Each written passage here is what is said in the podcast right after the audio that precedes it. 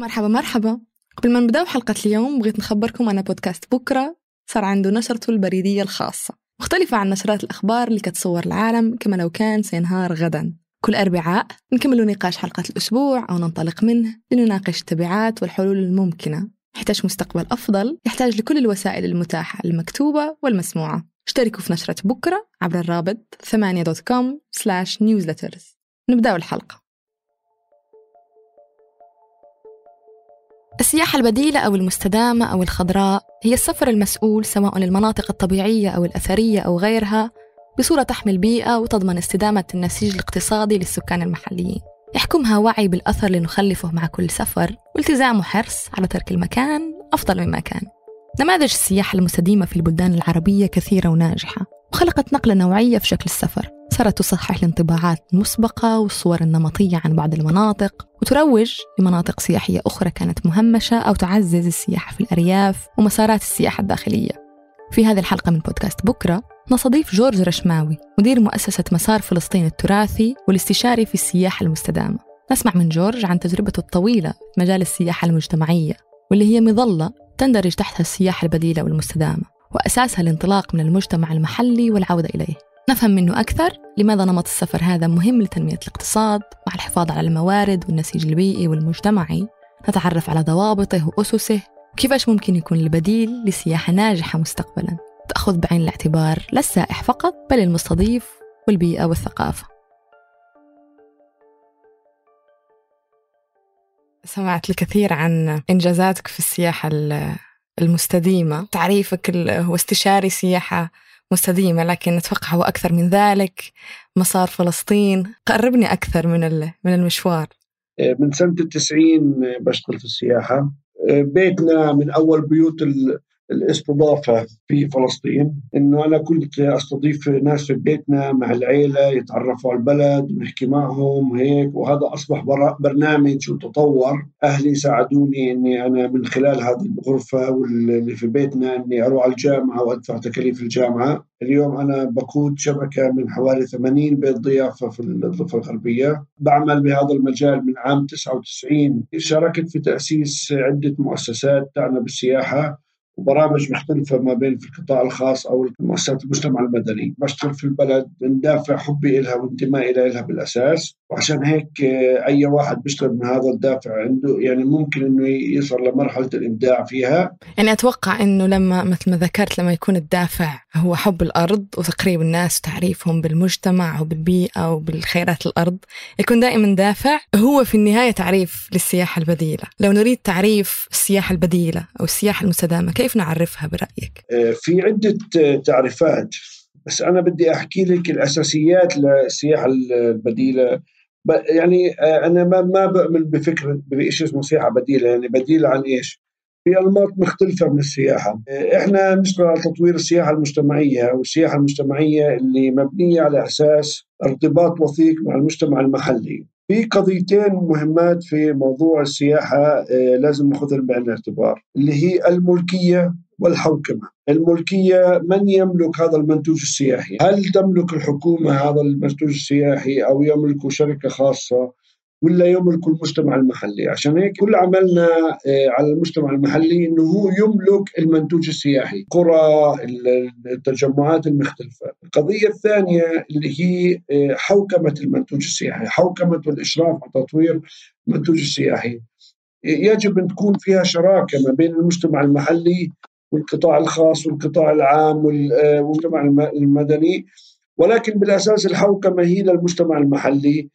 لأنه الملكية والحوكمه بتعني إنه كل شيء هو ملك المجتمع المحلي، هذول القضيتين هن أساس تطوير السياحة المستدامة في أي مكان، يعني هي السياحة التي يكون فيها المجتمع المحلي آه، منخرط انخراط تام في عملية التنمية والتطوير من الأول وبتكون تشتغل من تحت لفوق وبكون المجتمع المحلي يملك هذا المنتوج السياحي وله سيطرة عليه. من هان إحنا بنبني آه الأساس القوي والمتين يصير عندنا سياحة مستدامة. أنا بدي أعطيك مثل آه كيف عندنا موجود. اليوم في بيت لحم في عندنا كنيسة المهد. طبعا كنيسة المهد كان يزورها حسب إحصائيات وزارة السياحة قبل 5 أذار 2020 حوالي 3 مليون سائح أو 3.5 مليون سائح سنويا. اليوم تروحي على كنيسة المهد فيش فيها ولا سائح فيش فيها لا سائح محلي ولا سائح أجنبي. إذا ما في سياحة محلية وتم تطويرها بشكل كثير كبير السائح الأجنبي السائح المحلي لازم يزوروا نفس المكان ويعيشوا نفس التجربة. وعشان هيك إحنا إذا ما في سياحة محلية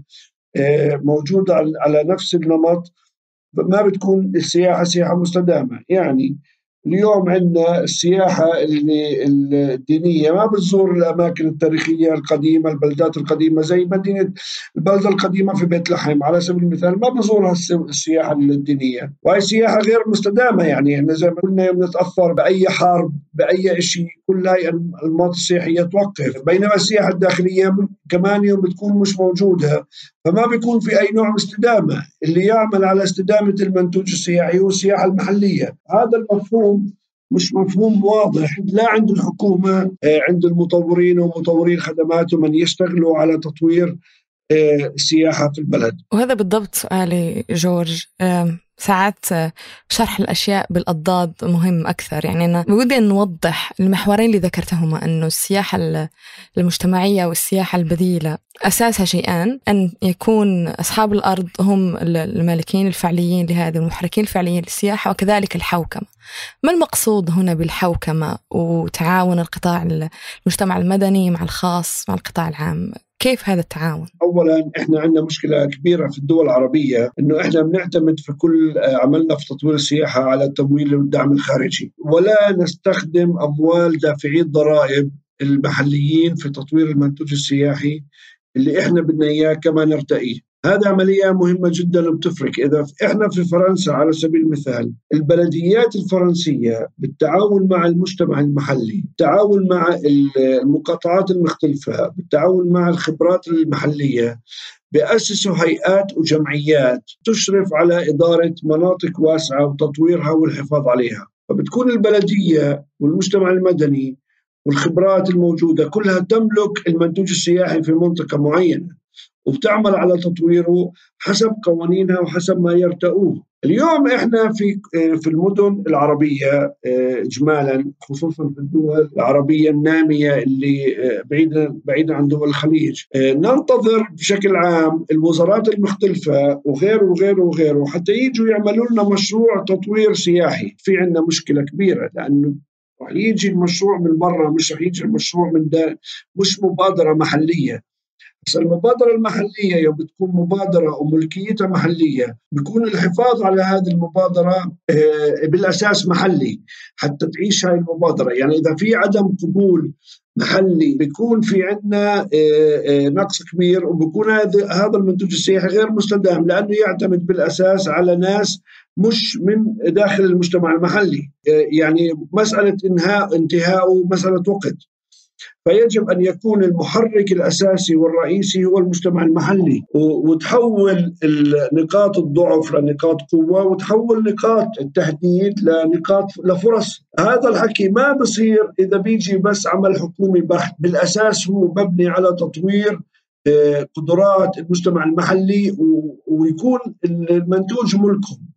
إذا ما عملنا هذا الشيء مستحيل نصل لمرحلة يكون في عندنا آه، سياحة مستدامة. أتوقع واحد من الأسباب اللي تخلي أساسية أن المجتمع المحلي هو مالك هو محرك أساسي للسياحة وأن هذا الجماعات تعرف جيدا أرضها شو الاحتياجات اللي فيها مثلا الغلات الموسمية. كيف برأيك أن تكون السلطة أو يكون القرار بيد المجتمع المحلي لخدمة البيئة في المنطقة؟ من أهم مبادئ السياحة المجتمعية هي طبعا السياحة هي في العادي مبنية على الانطباع والتجربة. من أساسيات السياحة المجتمعية هي تحويل السائح إلى ضيف وتحويل مقدم الخدمة إلى مضيف. إيه أنت جيت زرتيني في بلدتي ونزلنا نمشي في الشارع أنا وياكي أنا بعرف في منطقتي اللي تجربة شخصية فيها. أنا بقدم شيء شخصي بقدم الأمن والأمان للسائح لأنه أنت موجود في مجتمعي اللي أنا بعرفه بيعرفني كويس. فإحنا بنعتمد في هذا الأساس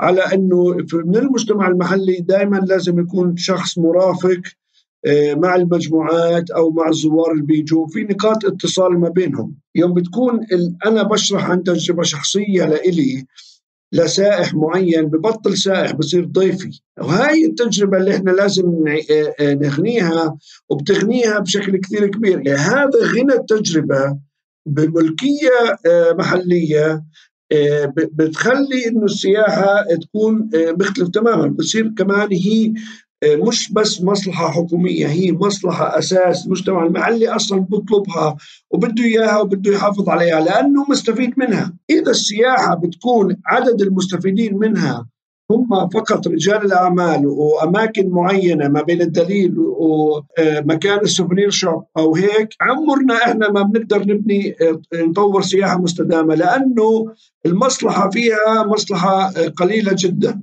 تمام؟ والملكية تبعتها هي ملكية مش ملكية محلية. الناس تمارس عادات استهلاكية كثيرة في السفر الإسراف في التسوق والمطاعم الكبيرة بدل دعم مشاريع صغرى.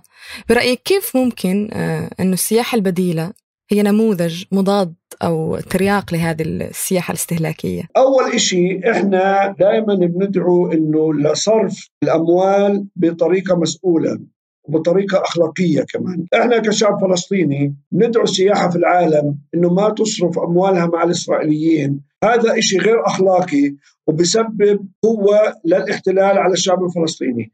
فبندعو إحنا السياحة إنه تصرف آه، مصروفاتها مع الشعب الفلسطيني حتى يكون الشعب الفلسطيني أقوى، نفس المبدأ إنه أنا لازم أصرف دخلي بطريقة أخلاقية أكبر، طبعا هذا الحكي بيعتمد على آه، أنواع السياحة اللي بنحكي عنها لأنه إحنا آه، في فلسطين على سبيل المثال السياحة هي بتيجي عندنا بمجموعات كبيرة آه، بتكون إمكانيات صرفها مع المجتمع المحلي أقل، السياحة المستدامة بتعتمد بالأساس على سياحة الأفراد.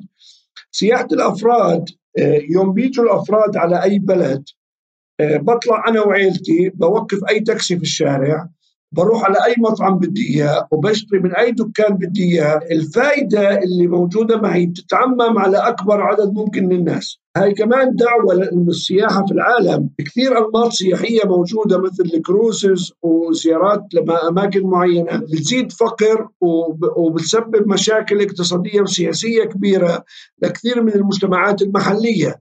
عشان هيك المجتمع المحلي في كثير أماكن بقومها. بودينا نتوسع في تعريف نماذج والأنماط السياحة الأخرى. يعني ذكرت الآن الكروزز أو الرحلات بالبواخر تأثيره على المجتمعات المحلية. وشنو ثاني من أنماط سياحة معتمدة في العالم تعارض السياحة المستدامة؟ إحنا بنسميها يعني إحنا آه، دائما بنسميها ال mainstream tourism، ال mainstream tourism اللي هي الرحلات الكبيرة البواخر باستئجار الطيارات الباصات اللي بيجوا مثلا 500 شخص في نفس اليوم.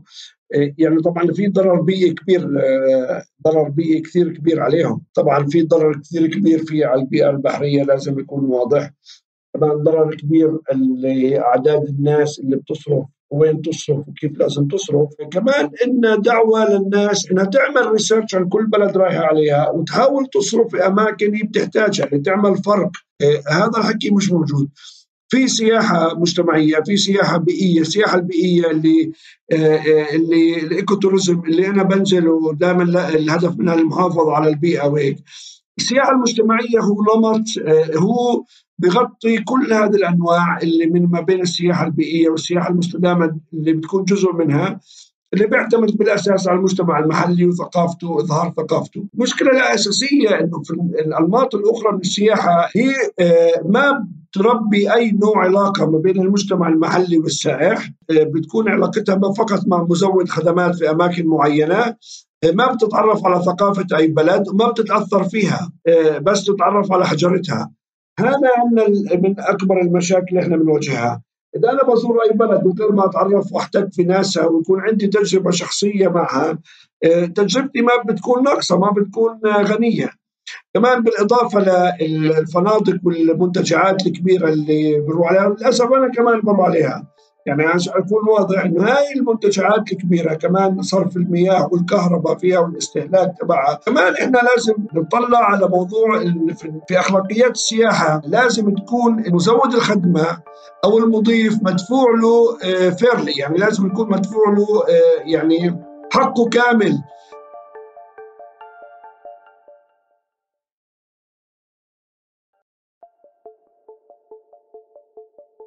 ذكرت نقطة جد مثيرة للاهتمام وهي مسألة النظرة المسبقة اللي أحيانا تكون عند السائح أو المسافر على البلد لوجهة واللي ربما يعززها حتى الإعلام. مثلا كبرنا على أفلام كرتون تصور الفيلة في أفريقيا كوسيلة للتنقل وكأنه يعني أفريقيا كلها سافانا أو عودتنا على مشاهد الحيوانات أو حتى السكان الأصليين بطريقة معينة. كيف برأيك ممكن أن نجعل الإعلام يساهم في توعية السياح بهذه الممارسات المستدامة؟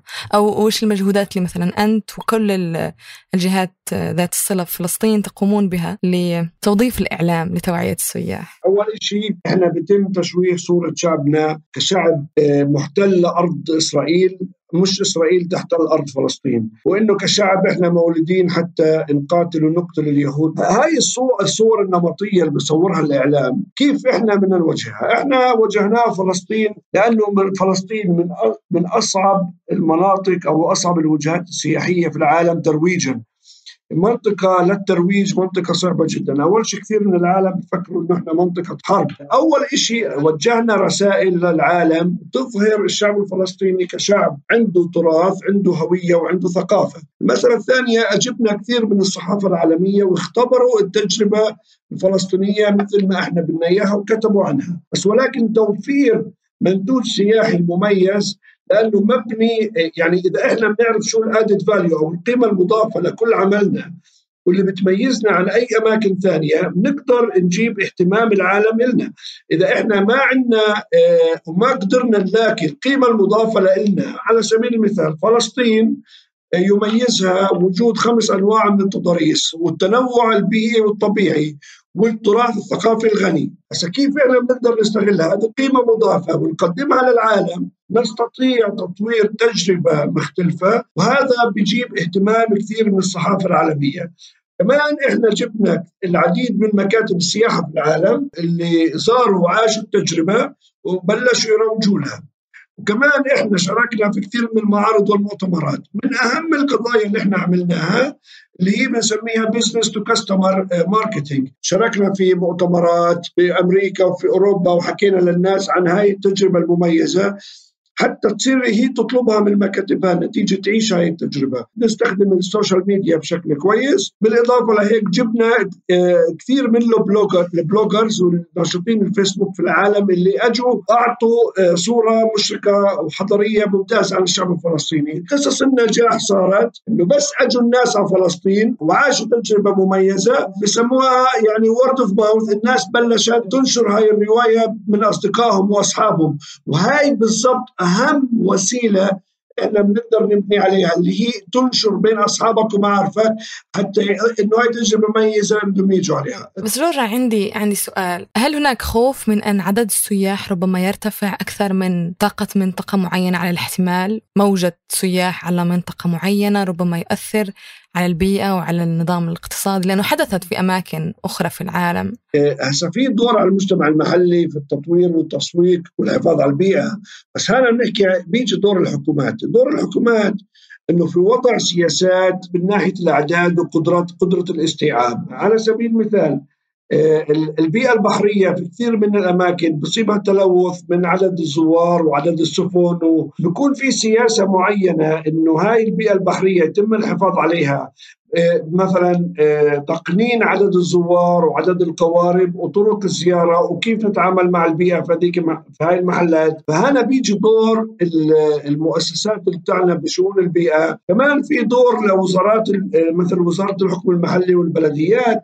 إنه آه، توفير البنية التحتية اللازمة آه، في حال تطورت السياحة وأصبحت الأعداد أكبر مثل كيفيه الحفاظ على فصل النفايات وآليات تدويرها. هاي السياسات مهمة بتخلي كمان السائح أو الضيف إنه يحترمها. في السياحة في شيء مهم جدا آه، إذا أنا بدي أشتري خدمة معينة دولة معينة في لي توقع من جوده الخدمه في هاي المنطقة.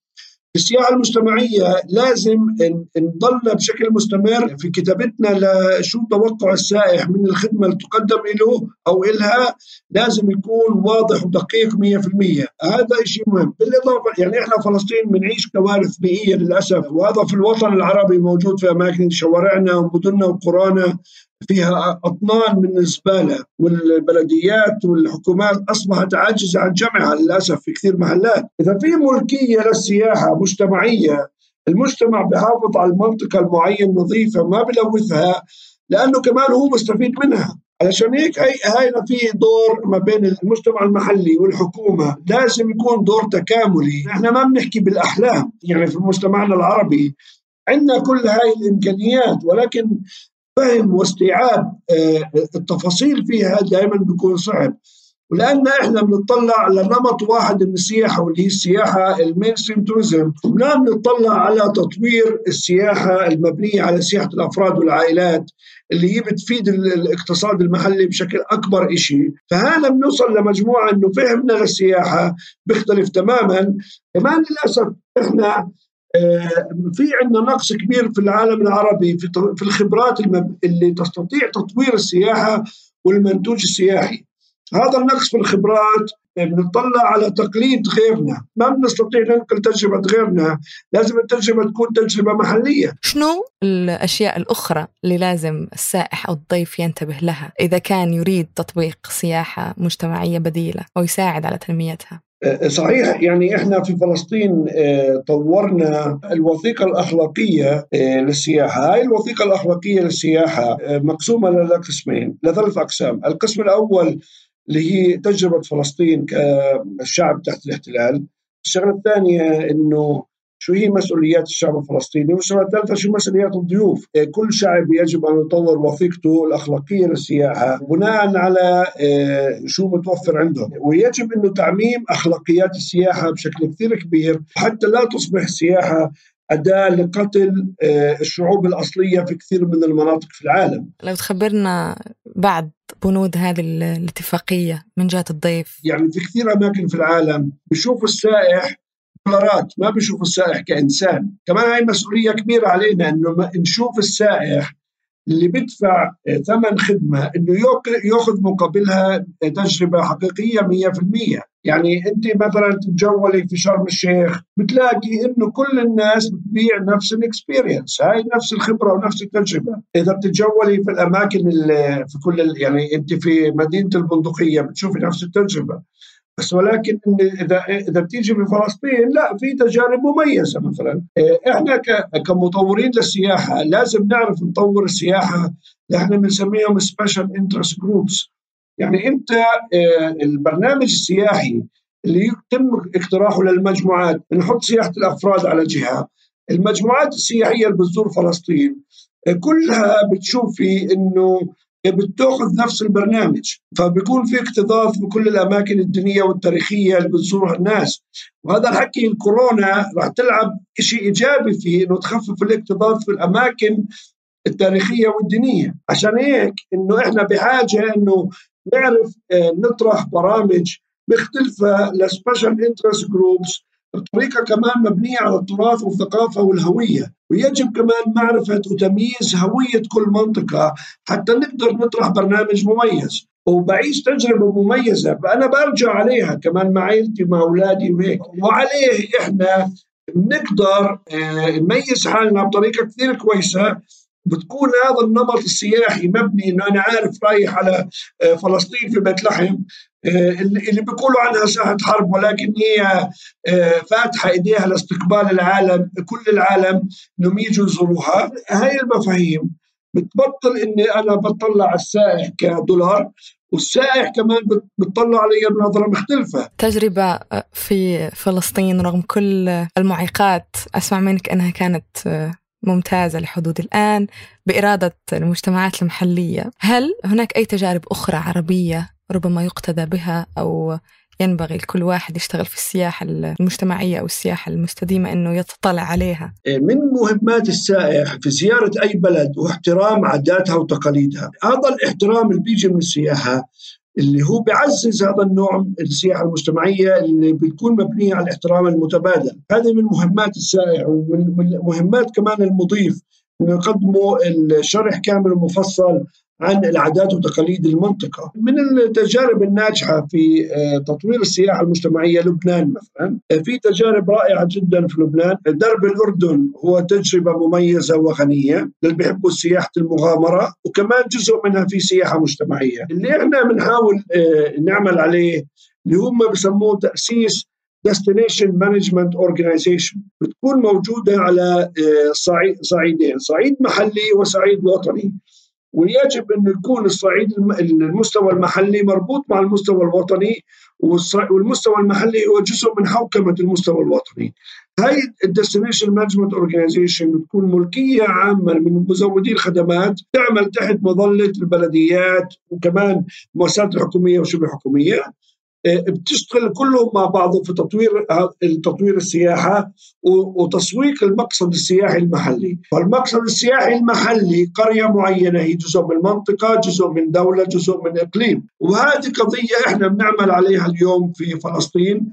وقطعنا مسافة مش بطالة فيها وحاليا إحنا في مشاورات مع الحكومة الفلسطينية حتى نمشي فيها لقدام. إلى جانب هذا، شو تصورك للسياحة المجتمعية وهل تشعر انه ربما ستأخذ الحصة الأكبر مستقبلا في السياحة؟ طبعا في أوروبا في التزام كامل في موضوع الحفاظ على البيئة، التزام أكبر من عندنا، اليوم في اللي أنا بشوفه في فلسطين ضعف الالتزام في في موضوع المعايير البيئية فيزياء وكمان الحفاظ على الطبيعة. آه، الكورونا هي عبارة عن فرصة لأنه تعزيز السياحة المجتمعية آه، يمكن أن يأتي بعد مرحلة الكورونا بشكل كبير لأنه السياحة اليوم تبحث عن الأماكن غير المكتظة، الفنادق الكبيرة هي أماكن مكتظة بالعادي، السكن والإقامة مع العائلات والجست هاوسز والنزل حجمه صغير أو الإقامة في مخيمات هاي كلها بعيدة عن الاكتظاظ فكمان هذا توجه عالمي اليوم ويجب أخذه بعين الاعتبار حتى أن تستطيع السياحة المجتمعية تصير أقوى، عشان هيك اليوم آه هاي فرصة لنا آه للأسف إحنا في فلسطين إسرائيل تسيطر على آه مفاتيح السياحة لأنه تسيطر على المعامر، ومكاتب السياحة الفلسطينية لا تستطيع أن تدخل أي سائح اجنبي إلى البلد إلا المكاتب المرخصة من إسرائيل. وهي مشكلة حقيقية إحنا بنواجهها. فيتم توظيف الكورونا في موضوع السياحة بشكل سياسي. إحنا اليوم آه، فرصة كثير كبيرة لنا فترة الكورونا إنه نعزز السياحة المجتمعية ونعزز من بناء القدرات وتطوير الخدمات والتسويق حتى تضل آه، فلسطين عالقه في أذهان الناس حتى يجوها. عشان هيك إحنا قمنا بتصوير 21 فيلم. كيف تعيش التجربة على مسار فلسطين التراثي؟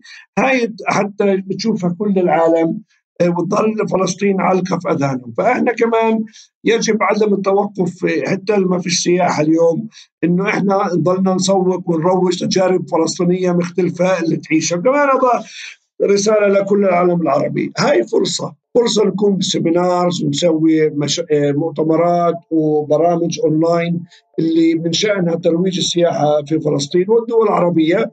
وهذا الحكي بحاجة آه، بحاجة لجهود كبيرة آه، وبحاجة لجهود عظيمة وبحاجة كمان لدعم حكومي. خصوصا إنه فترة الكورونا كل الناس اللي بيحتاجوا من السياحة وصل دخلهم لصفر. اليوم السنة الثانية دخل الناس صفر والبطالة أصبحت عالية. ولكن الحكومة يجب أن تخرج من موضوع التسويق التقليدي اللي بتكون فيه. وهذا الحكي بده جهد وخطة إلى خمس سنوات للأمام اللي يقدر الجميع يشتغل عليها وكل واحد فينا عارف دوره. أنتجت هذه الحلقة سارة أبو الرب أشرف على إنتاجها ثمود بن محفوظ هندسها صوتيا عبد الله المالكي وحررها أحمد حامد. ما تنسوش تشتركوا في نشرة بكرة نشرة بريدية أسبوعية تصلكم كل أربعاء عبر الرابط ثمانية dot com slash newsletters وتشاركونا مقترحاتكم وأسئلتكم على بريد البرنامج بكرة at ثمانية دوت كوم وتابعونا على حساب إذاعة ثمانية على تويتر at ثمانية بودكاست